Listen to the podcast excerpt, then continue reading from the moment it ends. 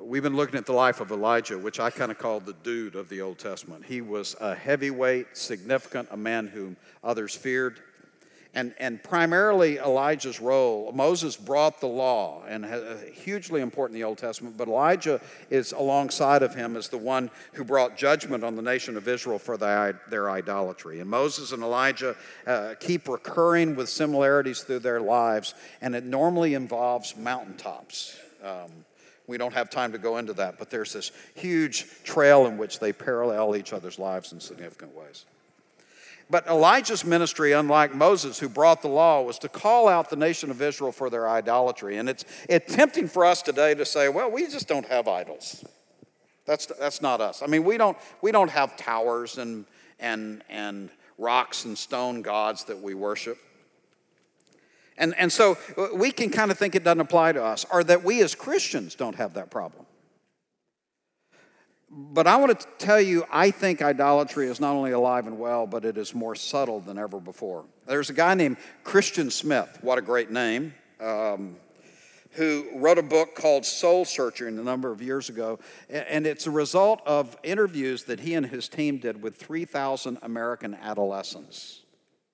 They have interviewed 3,000 American adolescents about the nature of their faith. And he came to the conclusion that American adolescents don't believe in biblical Christianity. Instead, they believe in something that he coined as moralistic therapeutic deism. Moralistic therapeutic deism. And as he summed them up, these were the traits that he liked, eh, felt like expressed what it means. First, that there is a God who exists and he created and ordered the world and watches over human life on earth. There's a God out there. He kind of keeps an eye on us. Second, God wants people to be good and nice and fair to each other, as taught in the Bible and by most world religions. He kind of wants morality, right? It's, that's the moralistic. Number three, the central goal of life is to be happy and to feel good about oneself. I'm good enough and I'm smart enough, and doggone it, people like me right? I said in the first service, you know, there's a narrow band that appreciates that. Some are too old, some are too young, but some of us feel really good about ourselves because we get the joke. Number four, God does not need to be particularly involved in one's life except when God is needed to resolve a problem. He's on a, you know, need to know basis. And finally, good people go to heaven when they die moralistic, therapeutic deism. Uh, Christianity, in other words, them is being basically good so that I can feel good. And, and when I need help, there's a God out there who doesn't interfere, but he's available. May I suggest to you that's not just a disorder among American adolescents, that is the God of American culture. And in many ways, it's the God in the American church. Because so much of what we've become dedicated to is self help. You know, a, Christian diet, Christian exercise program, uh, you know, a Christian way to vote, a Christian way to do this, a Christian way. In other words, we, we've come into seeing Christianity as a means to which we can make ourselves comfortable and happy and feel good about ourselves. And I'm all for comfort and happiness and feeling good about oneself. But that's not the goal of Christianity. Today, we're going to finish up on the life of Elijah. Next week, we will look about what Scripture says about Elijah in the future. And this will either be your least favorite or most favorite sermon in the series. Some of you will say, Exactly, that's what I understand. And some of you say, Well, I just don't like that at all. Call 1 800 FIRE Andy. Okay? Turn, if you will, to First Kings. Second, no, First Kings. Let's start in First Kings.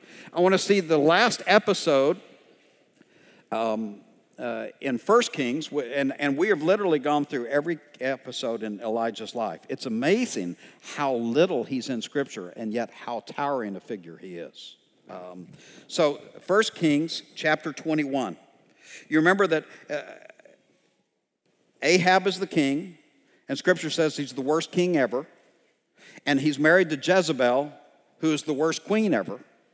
And, and the story picks up in chapter 21 that there's a guy named Naboth, and he has farmland, and, and uh, Ahab goes to him and says, I want to buy it. And, and Naboth says, No, it's not for sale. So Ahab, being a whiny little wimp, goes home to mama and says, He won't sell it to me. And she says, Well, that's fine, we'll just kill him. And they do, because that's who Jezebel is. And the story picks up in verse 17. 1 Kings 21 17. Then the word of the Lord came to Elijah the Tishbite Go down to meet Ahab, king of Israel, who rules in Samaria. He is now in Naboth's vineyard, where he has gone to take possession of it. And say to him, This is what the Lord says Have you not murdered a man and seized his property? And then say to him, This is what the Lord says In the place where dogs licked up Naboth's blood, dogs will lick up your blood. Yes, yours. Well, that's just not nice, right? It, it's an incredibly harsh passage. But, but see, Ahab thought because he was king, he could do anything. One of the things that's interesting with power is when power sees itself as accountable to no one, then it incessantly becomes unfettered and evil. And Ahab said to Elijah, So you found me, my enemy. I have found you, he answered, because you have sold yourself to the evil in the eyes of the Lord. And he says, I, am going to bring disaster on you. I'll wipe out your descendants, cut off uh, from Ahab uh, every last male in Israel, slave or free. I will make your house like the house of Jeroboam, son of Nebat, and, and that of Baasha, son of Abijah, because you have aroused my anger, and I have caused Israel to sin, and have caused Israel to sin. And also concerning Jezebel, the Lord said, Dogs will devour Jezebel at the wall of Jezreel. So dogs will eat the, those belonging to Ahab who die in the city, and the birds will feed on those. This is just not pleasant at all. Verse 25 Therefore, there was never anyone like Ahab who sold himself to do evil in the eyes of the Lord, urged on by Jezebel, his wife. He behaved in the vilest manner by going after idols like the Amorites who drove the Lord drove out before the Israel. Ahab is kind of the Hitler of the Old Testament. In my interactions with people, I found I've got this little. We thank God for Hitler because compared to Hitler, we all look good, right? I mean, uh, isn't it great that we have Hitler? So that we can say, well, I'm not as bad as other people. And in the Old Testament, I'm not as bad as Ahab. Um, so, verse 27 when Ahab heard these words, he tore his clothes and put on sackcloth and fasted, and he lay in the sackcloth and went around meekly. Then the word of the Lord came to Elijah the Tishbite Have you noticed how Ahab has humbled himself before me? Because he has humbled himself, I won't bring disaster on it this day, but I will bring it on his house in the day of his son. That little sentence is shocking. Because when you think of the, the reign of Elijah, the prophecy of Elijah, you think of judgment of sin always. But did you notice God's grace? Uh, it, it said Ahab was the worst of all time. But when he repented, God extended grace. This is going to be uncomfortable because I want to revolutionize your idea of the gospel most of us get the idea of grace. God is nice, God is good, God is God is gives us things we don't deserve. He doesn't give us what we deserve. We like all of that. That's comfortable to us, right?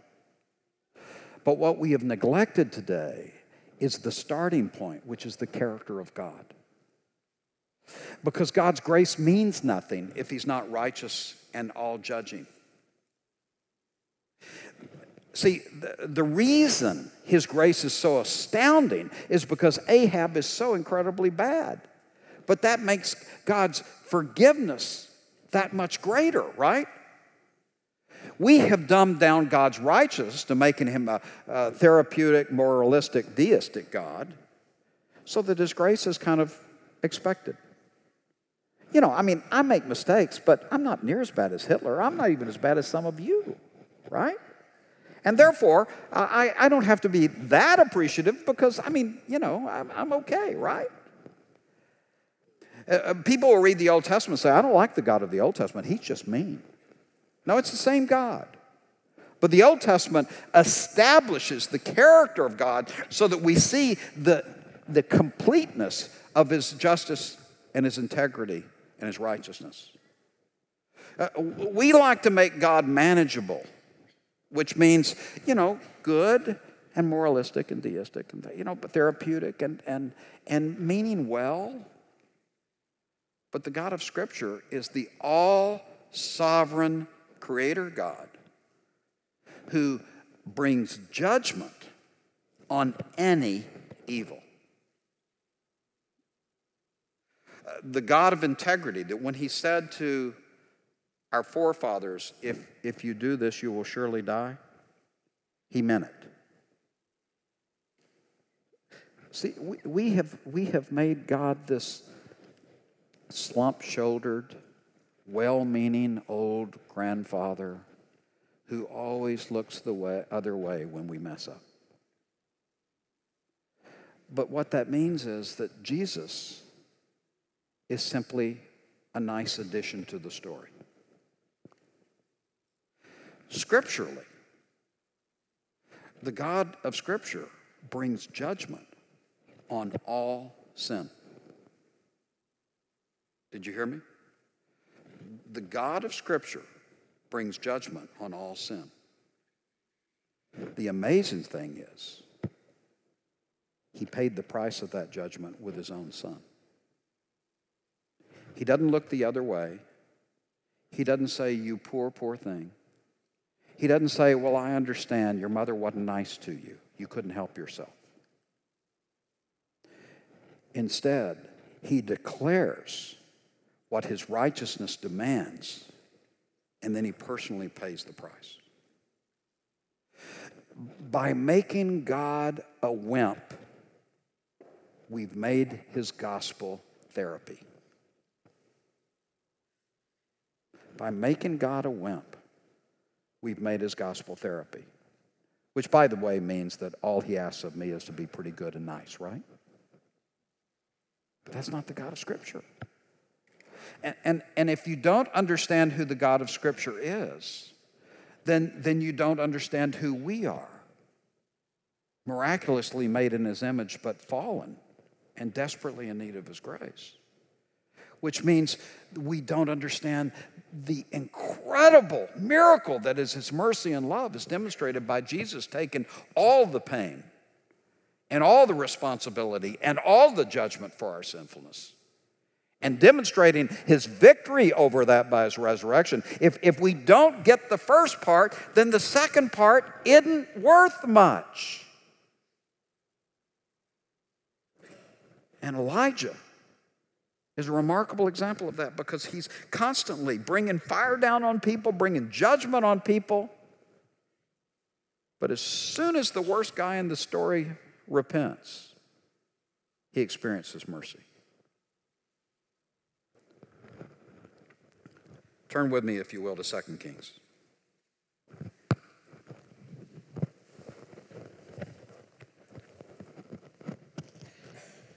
Ahab dies,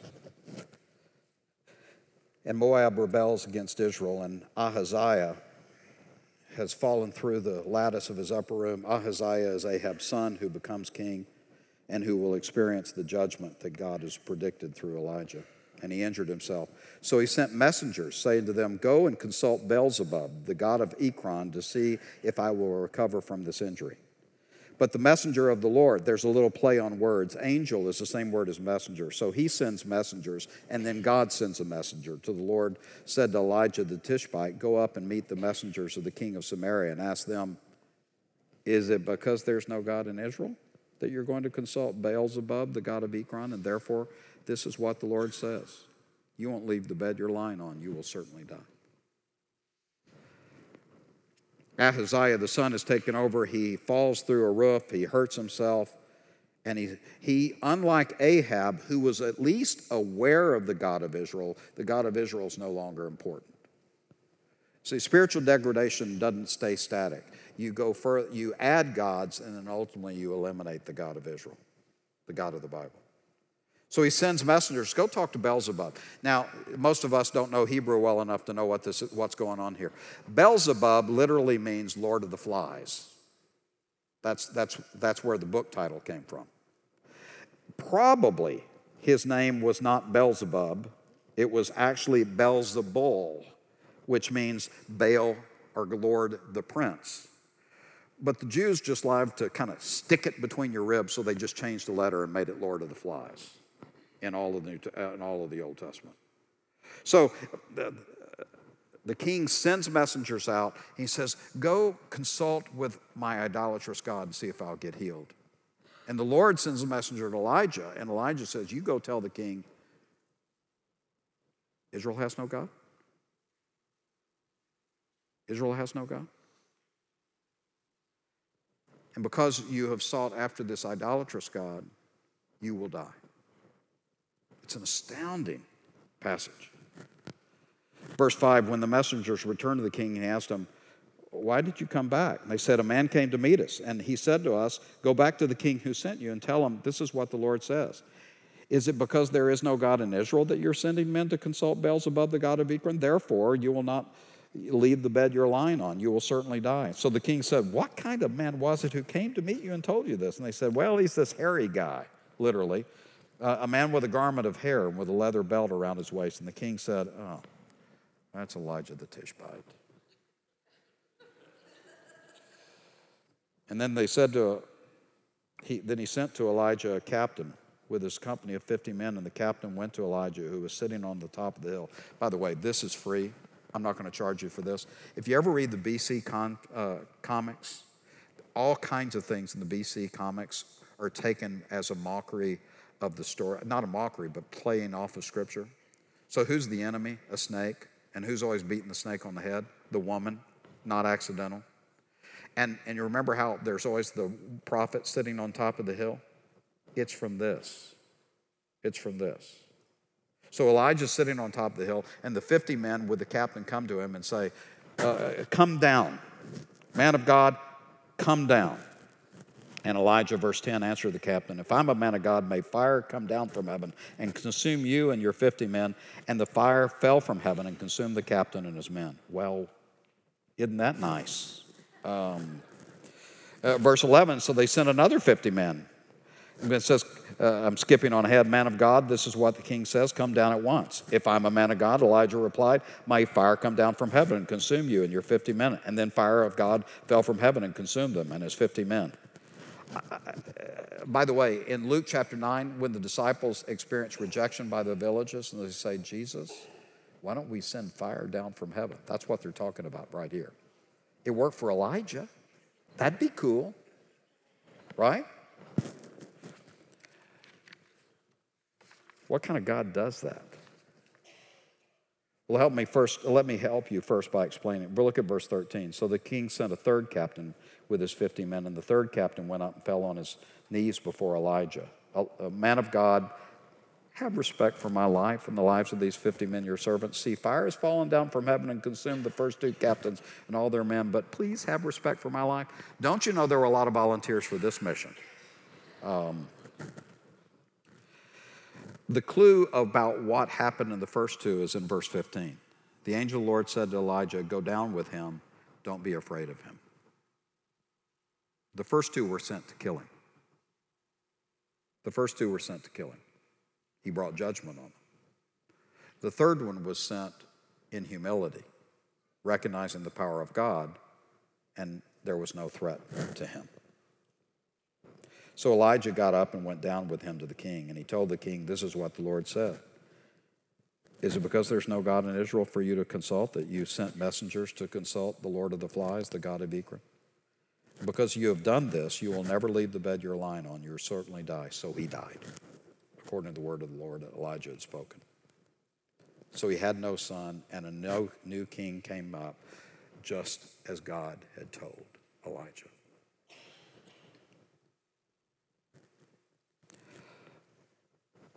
Are you comfortable with a God who does this? Are you comfortable with a God who brings judgment and death? Uh, we, we have substituted the God of Scripture with this therapeutic, moralistic, deistic God who doesn't interfere with people's lives. They're going to get their child for the infant dedication. I'm just letting everybody know. See you, Beth. Bye, Q. We'll all be here waiting for you. Isn't it great to be a family church, you know? Actually, Beth didn't like what I said, so she and Quentin left, but they'll be back. Um, are, are, you, are you comfortable with a God who judges? May I suggest to you, if you're not, it's because you're comfortable with evil. See, uh, we don't see judgment of evil as offensive because we don't see evil as offensive. Now, we'll acknowledge Hitler. Thank God for Hitler. But our evil, our betrayal of friendships, our uh, lack of loyalty to people that love us, our lack of grace, our, our, our criticism of others for doing the very same things we do, all of those things that we've become accustomed to, we're accustomed to them. So why would God be so mean, right? You cannot possibly understand the gospel of Jesus Christ if, if you have, have made evil just an illness and not death. And if you have made God just a therapist and not the sovereign. But when God is the God of the Bible, which means He created everything, He has a sovereign right to declare what is good and normal and good and righteous. And when He has a sovereign right to declare judgment on all evil because it's inconsistent with who He is. If, if, if we have so eradicated that God from the gospel, then Jesus' death is just a nice story that makes us feel better about ourselves. But if our sinfulness, our disobedience, our brokenness is foul and capable of destroying even the people that are closest to us and those that we love. If my brokenness is in its essence no, no different from that of Hitler's, and if God's righteousness is not so distinct from that, as to demand that he bring justice upon it. Just as we bring justice, we call for justice with inequities that are offensive to us. Then, then we will not see Jesus' death for us as anything but a nice story that is a good example. But see, in Scripture, there is one God who will tolerate no other gods and who has declared what is good and right. And because he loves us, he has declared that's, that's his will for all of us. But we have become incapable of living that out perfectly. And in fact, we don't even live up to the very standards to which we hold others. And if we don't understand that his justice and righteousness gave him the right and even, if I can say it, the responsibility to bring judgment upon it, then we don't get the gospel. God does not compromise his goodness the way politicians do. God does not compromise his righteousness the way parents do. God doesn't neutralize his perfection into mediocrity the way you and I do.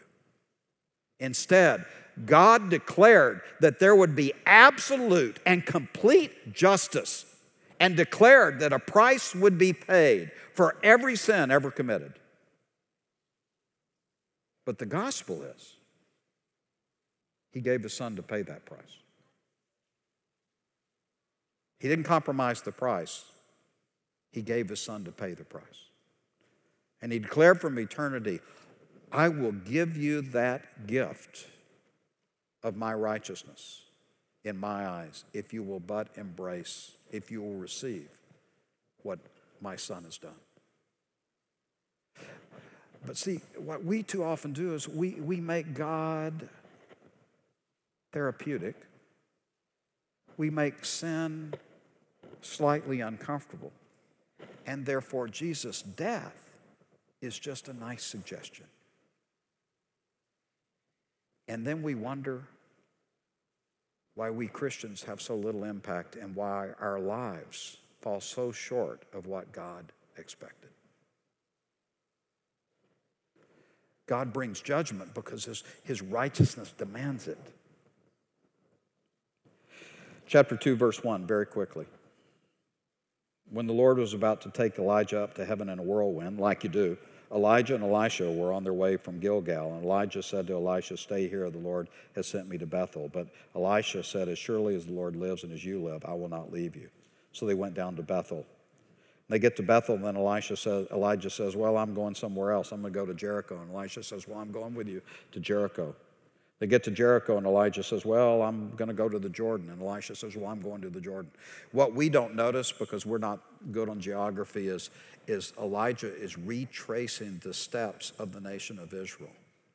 Because one of the things that, that Elijah wants to see is that he mirrors God's will for the nation of Israel. He, and then he will ultimately part the waters of the Jordan, just as God parted the, the waters in the Red Sea for the nation of Israel. There's a story here.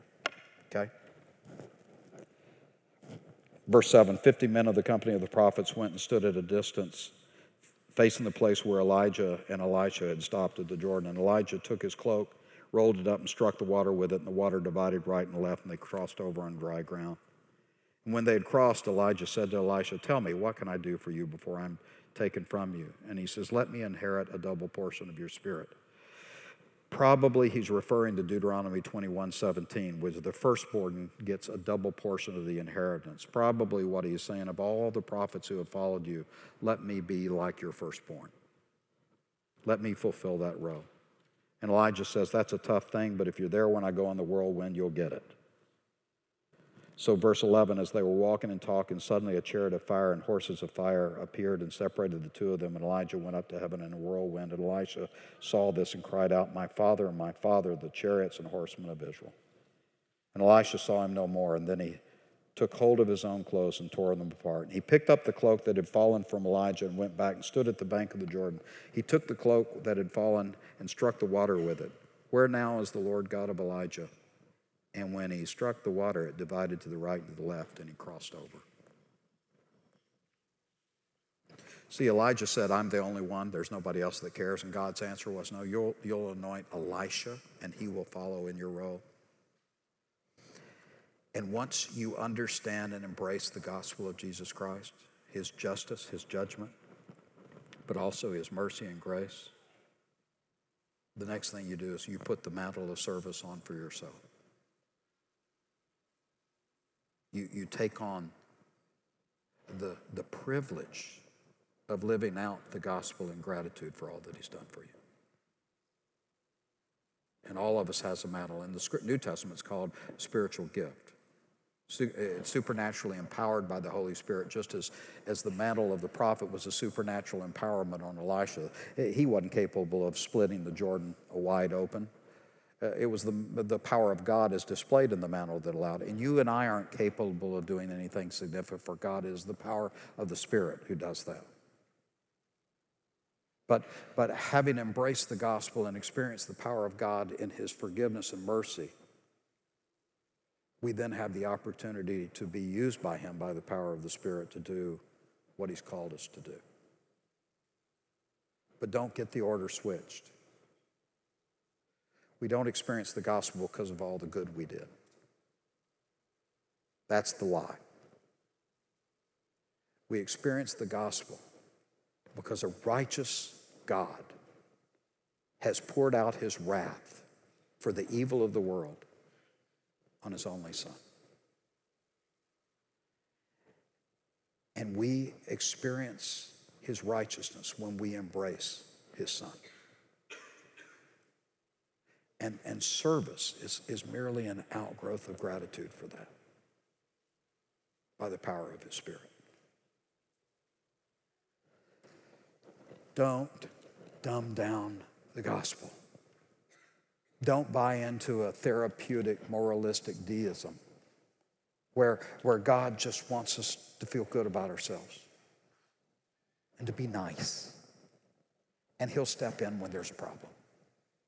That's not the God of Scripture. That's not the God who created the universe. And quite frankly, that's not the God any of us desire.